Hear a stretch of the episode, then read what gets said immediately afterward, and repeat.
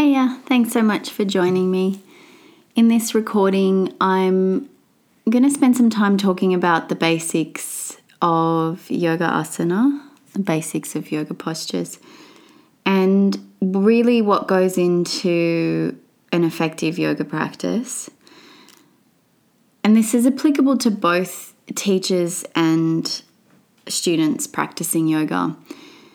One of the main reasons why I want to go into recording this session is there's a big confusion about yoga and yoga exercise. And much of what we're presented with is yoga exercise. So there's a real focus on the body and being able to um, create the postures with the body, and there's a real preoccupation with um, the physicality of the practice. And there's nothing wrong with that. That's great. Like, if that's what you want from a yoga practice, fabulous. But that's definitely yoga exercise. Yeah. So it's important that we understand the difference, that that is um, largely focused on the body, creating more flexibility, creating more strength. Yoga as a practice really allows you to focus on the body, the breath, and the mind. So, all three. And in fact, a really good yoga practice, we try to unify these three um, in the practice. And so when we're looking at our responsibility as teachers, we're there to teach a class and hold the space for students to bring together their body, their breathing, and their mind. And not only bring them together, but we want to move these three parts in the one direction, in the same direction. And so, when we look at this way of teaching and practicing, the most important thing becomes okay, well, how do we feel the breath in the body? And how do we feel the breath in the posture? And so we really need to spend some time talking about asana itself.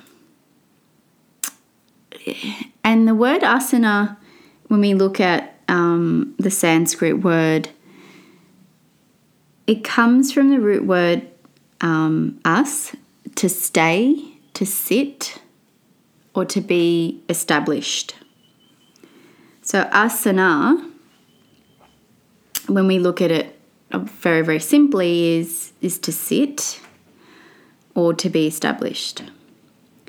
In Patanjali's Yoga Sutras, um, he doesn't talk a lot about asana. Um, good point to note. Um, but the one sutra where he does mention it and you know, certainly for beginners, the most important sutra where he mentions it is 2.46. So, chapter 2, Sutra 46. Um, and he refers to asana as having two qualities in this sutra. One is sukha, which translates to the ability to remain comfortably so here we actually introduce this idea of time. So to stay in a position comfortably is sukha. And then he also introduces this concept, concept of sthira, um, which translates to mean something like to be alert and or firm, to be firm and alert. So basically, he's saying in chapter 2, Sutra 46, that asana, to be successful, to be considered asana, to be considered um, established, you need to have these two qualities the ability to remain comfortably, so to be there for some time comfortably, in an alert and firm state. And so both of these qualities need to be present. And so if we um, I think back to our last yoga practice and or think to some of the postures that we might um, really struggle with, we want to think okay, well, can we come into these poses and establish these two qualities? And if we can't, is it really yoga? And so when I say if we can't maintain these qualities of remaining for some time comfortably and alert,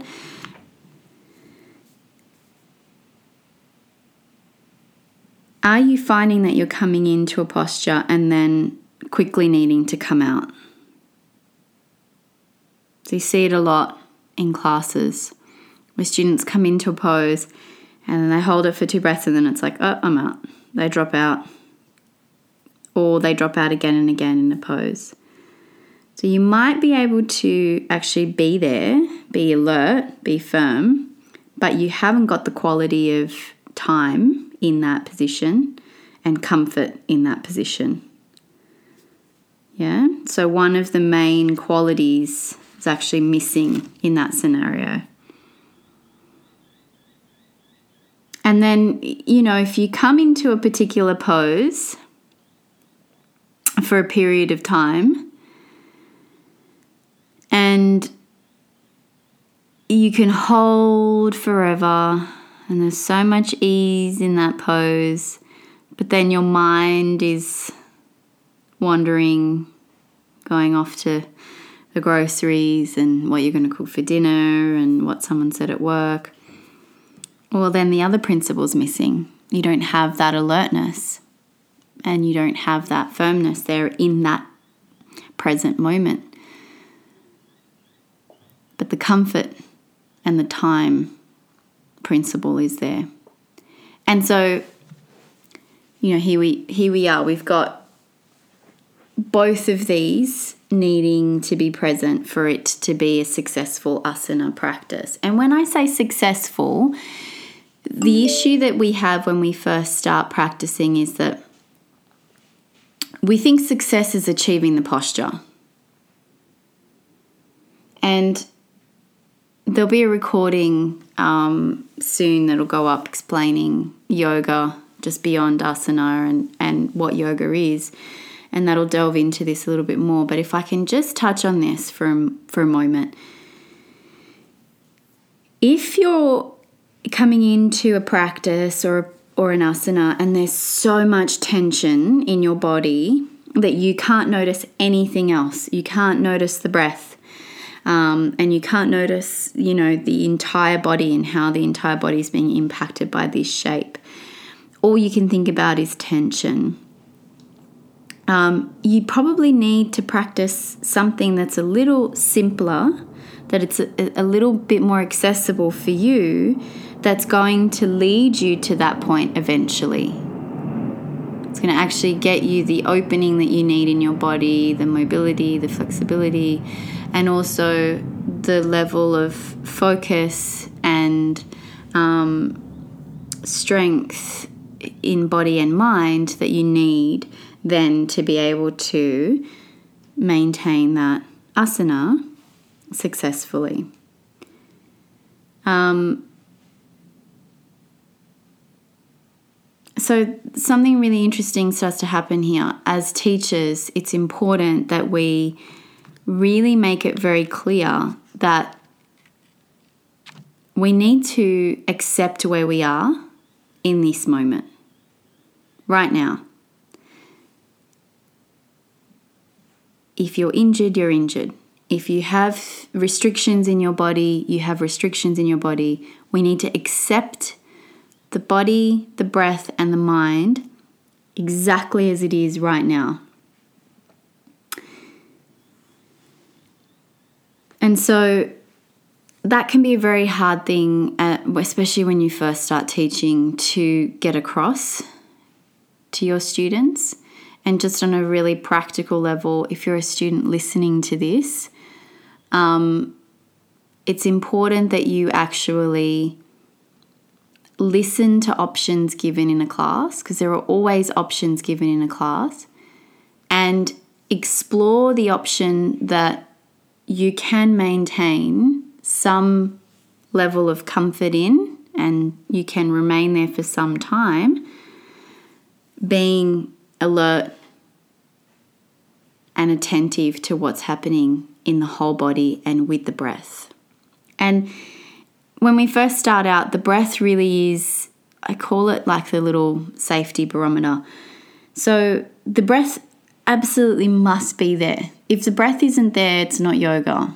That's you may as well call it acrobatics or gymnastics. I say it a lot, but it's an essential part of yoga because wherever whatever's happening with the mind will be reflected in the breath. And so sometimes before we even notice what's happening on a mind level, we can really pick up what's happening on a breath level. And many of our feelings that we're experiencing will be present immediately in the breathing, the breathing pattern.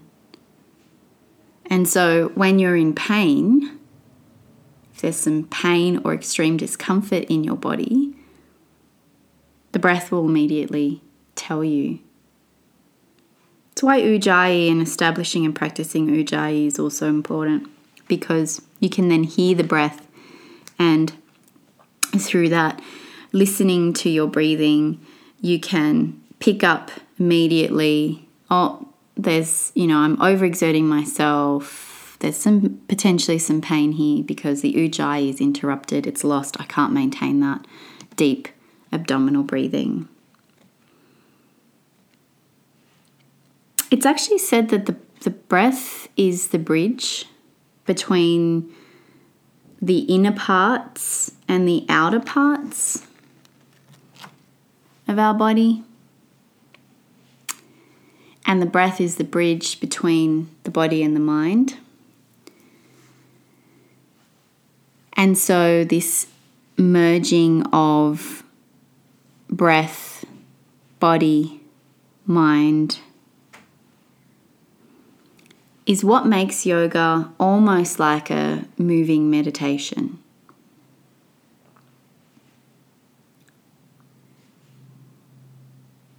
So, the minute mind goes, balance is lost, breath will follow, body will be affected. So you can see, you know, you're working on a gross level, and anyone lo- looking from the outside in is seeing all of this gross movement. But a lot of the real work is being done on a much deeper level, much more subtle level. And something to be said too for you know, when we're working with postures, if there is an excessive amount of tension and we're pushing and pulling the body, we're not actually having a positive impact. We're not increasing flexibility, mobility. Because the chances are, in that situation, you've probably set off the reflexes in your connective tissue that have just sent a message to your brain saying we're in danger of like overstretching ourselves. We're in danger here. Body's overextending, and everything's going to tense up to protect you. So, by pushing yourself, exerting yourself in that stretch, you could be actually doing harm which is breaking one of the main principles of yoga, ahimsa. And as a teacher, all of my teachers that are listening to this, please, please, please start getting savvy to identifying in your students when and how this is happening for them. There are signs you can see facial expressions, breathing patterns, other small little cues and signs that the body will give you that you potentially have a situation where there is a lot of um, disconnect. The yoga's been lost. Asana is not being established because these two qualities are not present. And then really getting comfortable with, as a teacher, what can I do in this situation to better support this student? What modification can I give? What option can I give? How can I help them find the connect, the yoga? Um, this really also um, introduces this idea of svadhyaya. So, this self inquiry, self study, and it is a vital part of the yoga practice. So, you know, okay, when I do X, Y, and Z, what's what's happening with my breath? What sensations are present in my body? Can I breathe into that? Can I, you know, can I comfortably be with this for some time? You know? What types of thoughts come up? Is there a lot of comparison, judgment, doubt, fear? And can I come back to the breath?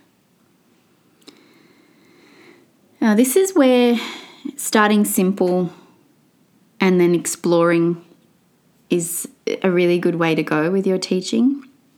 You certainly see it in a class, like um, early on, just really establishing yourself with basic movements, basic, basic breath work with simple, simple movements, and then slowly building and building and building. And, you know, when you take a movement, each time you take a new movement, okay, well, you know, where am I feeling it? What is the breath doing? And really, you know, it's like you want to become like an investigator. You want to get your Inspector Gadget on. and like, what's going on here?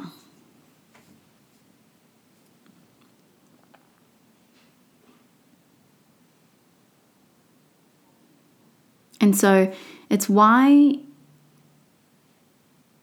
you will only ever get so much out of practicing through watching a video, watching a DVD, watching a YouTube clip. Yeah?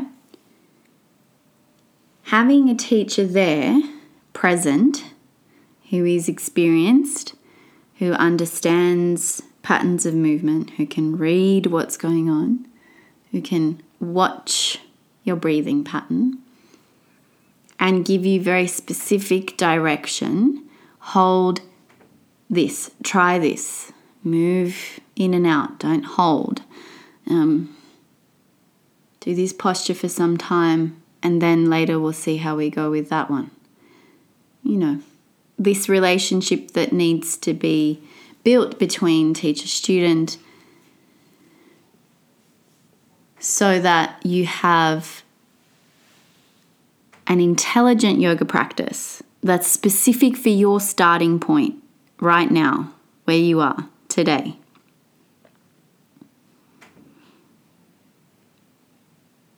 It's the most important thing. Because where you where your body is, what you're struggling with, where you're at is different to the person next to you on the mat is different to the person next to them. No two bodies are the same.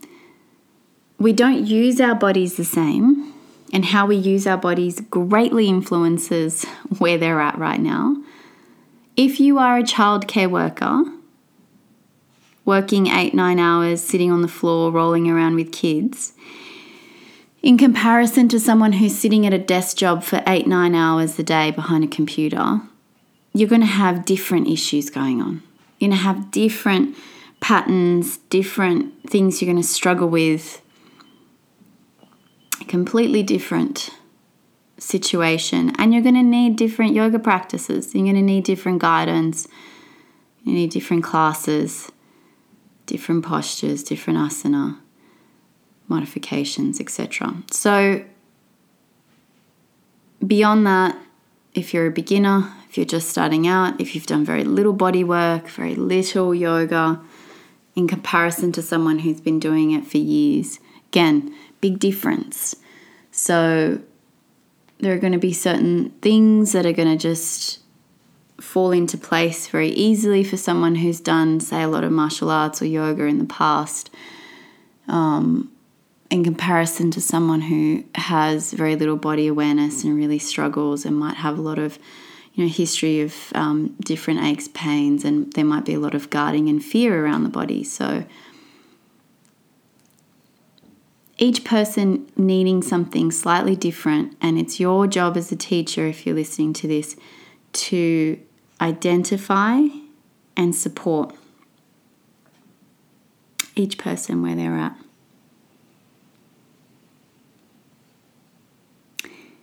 just on that, um, if you're in a class as a student and your eyes are constantly open and looking around, probably not really being able to establish yoga. Yeah?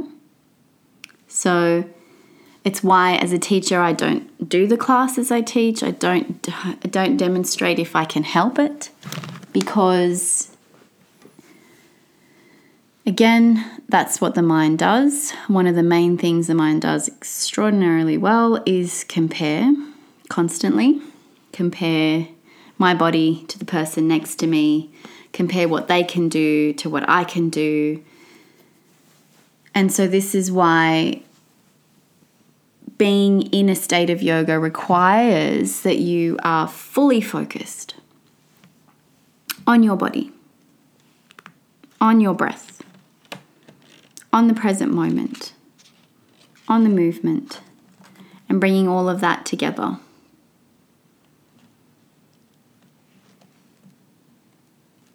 And so, just before I finish up, regardless of what you look like on the outside, regardless of what your body can, can't do, or how it looks from an outside perspective, you can have an extremely successful yoga practice on the inside if you follow this idea of staying focused on the breath, the body, and the mind all moving in the one direction. That's yoga. Very successful yoga. And so, to wrap up, we need to accept where the body is right this minute, accept where you are right now with all of the discomfort and the restrictions and the weaknesses and everything else as it is. We need to have patience, which is often the hardest thing. Um, patience in knowing that everything's always changing. It's not going to be the same forever. Where your body is today was different to how where it's going to be tomorrow and how you're going to feel next week. And so to practice with patience, being okay, accepting where you are and knowing that it'll change and knowing that through the practice you can actually change it for the positive and really improve um, a lot of the sticky points on a both a physical and psychological level. But we must be patient. We can't be overly forceful. Need to respect the body. And then the final thing very, very last thing is this concept of svadhyaya or self inquiry. So, really, one of the key aspects of a successful yoga practice is this exploration, constant exploration. Where, where am I feeling it? Where is my breath?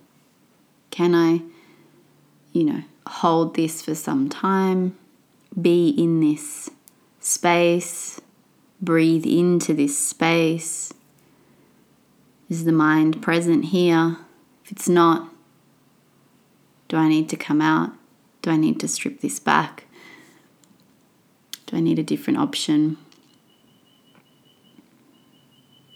Do I need rest? Hmm.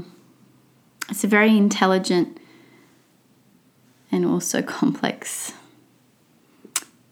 practice when we first start. But once we're established, once we get over that beginning, the beginning's often the hardest. Like when we first start practicing yoga, it's always the hardest time. But once you're established, it becomes so simple.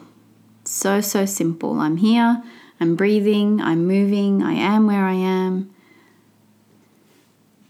And I can be in my body, in the present moment with my breathing. And then amazing things happen.